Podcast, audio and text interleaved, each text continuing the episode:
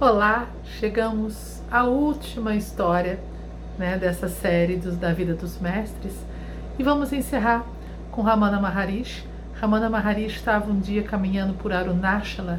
Arunachala é uma montanha imensa que tem em Tiruvannamalai, que é a cidade onde ele morava, e é uma montanha sagrada dentro da visão hindu. E Arunachala é onde ele ficava meditando, onde ele terminou a vida dele numa caverna. E ele estava um dia subindo junto com alguns devotos, né? E, e ele sempre andava apoiado num, num, cajado. E aí eles passaram e de repente ele viu um, como se fosse um tronco de árvore, só que repleto de espinhos, muito, muito, muito espinho mesmo. E aí ele simplesmente em silêncio, porque lá eles praticamente não falavam, pegou o, aquele, aquele pedaço de madeira e pacientemente, um a um, foi tirando os espinhos. E aí ele levou seis horas para limpar todo aquele pedaço de madeira, né? E com uma outra, com uma faquinha, e ajeitando e limpando para transformá-lo num bom cajado. Depois de seis horas de trabalho, quando finalmente estava pronto o cajado, né? Passa por eles um garoto subindo a montanha e o garoto manifesta a vontade de ter um cajado.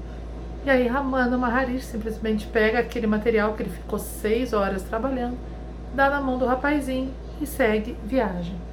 E aí um dos discípulos dele conta essa passagem dizendo que ali ele entendeu o que era fazer uma ação sem expectativa de resultado, ou seja, simplesmente trabalhar, fazer sem se importar se aquilo vai ficar para você, se vai para o outro, qual o destino.